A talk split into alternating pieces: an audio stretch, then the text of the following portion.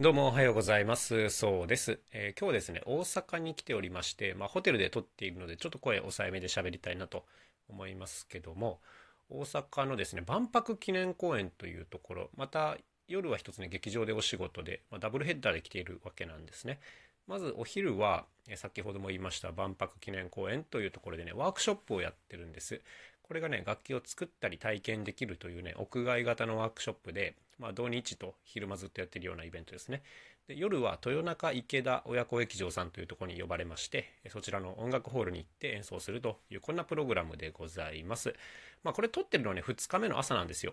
なんで、もう昨日は、えー、土曜日の昼はワークショップやって夜は公演やってきたというところでございますね。で、今日これからまた出て、えー、1日ワークショップやるという、まあ、こんな段階なんですけども、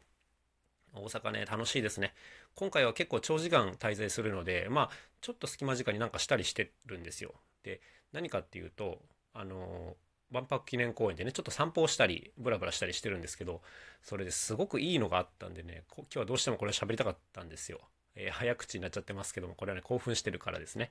はい。万博記念公園の中にですね、エキスポ、えー、パビリオン館みたいなやつがあるんです。これは、ま万博を開いた記念に建てられたみたいなものですね。まあ、だから当時の記録が残ってたりとか、え、一部、なんていうんですかね、実際に使われてたものが残ってたりするところなんですけども、これがね、すっごく楽しかったんですよ。なんか入場料が大人210円ぐらい払って入るところなんですね。で、まあ、シンプルに子供にも分かりやすいように資料がいろいろ残ってるんですけど、その中でひときわ目を引いたものがありまして、これがね、大きな金属の彫刻だったんです。で、これ何かというとですね、えバシェという方が作った音響彫刻と呼ばれるものなんですよ。音響彫刻、ちょっと耳慣れない言葉ですよね。まあ僕も実際あの、こういうのにそんなに造形が深いわけではないんで、まあ、楽器の一種ということだけ知っていまして、まあ昔からですね、この馬車の楽器、まあ音響彫刻っていうのはね、この創作楽器業界では結構有名なんですよ。なんかね、形がめちゃくちゃアーティスティックなんですね。なんかこう未来の楽器をこう想像させるようなすごく不思議な形をしているんです。長い棒がたくさん並んでたりとか、なんか羽みたいなものがあったりとか、こう一見して何かわからないものなんですよ。で、音もなんかもう明らかにこうドレミを目指してるものではなくて、いろんな音階のものとかね、いろんな音が綺麗だったり濁ったりしてるものが混ざってるような、まあ、このね、完全にアートだなというような作品なんですけども、なんとですね、これの現物がここにあったんですよ。いや、もうこれほんとびっくりしました。あの、バシェってフランスの方で、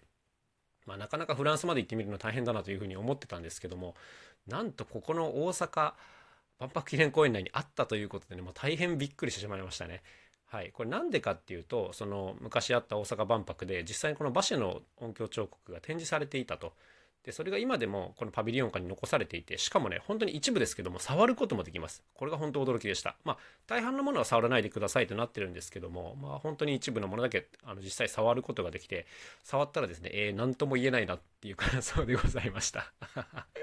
これいい音なのか、うん、よくわからんな、みたいな。なんか金属の塊叩いてるみたいな、まあそんなイメージでございましたけども、まあ実際他にもですね、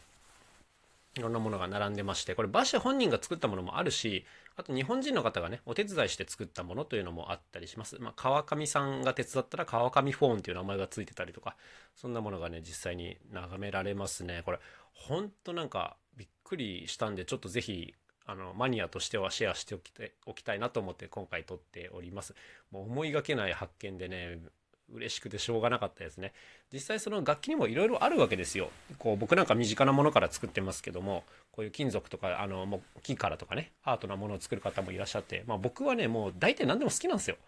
あの、電子楽器にはそこまで興味がないんですけども、やっぱりこう、アコースティックなものとかね、あの、シンプルに不思議な形をしたものとかがもう大好きで大好きで、なんかこういうの見てるだけでワクワクしちゃうなっていうタイプなので、はい。今日はもう本当に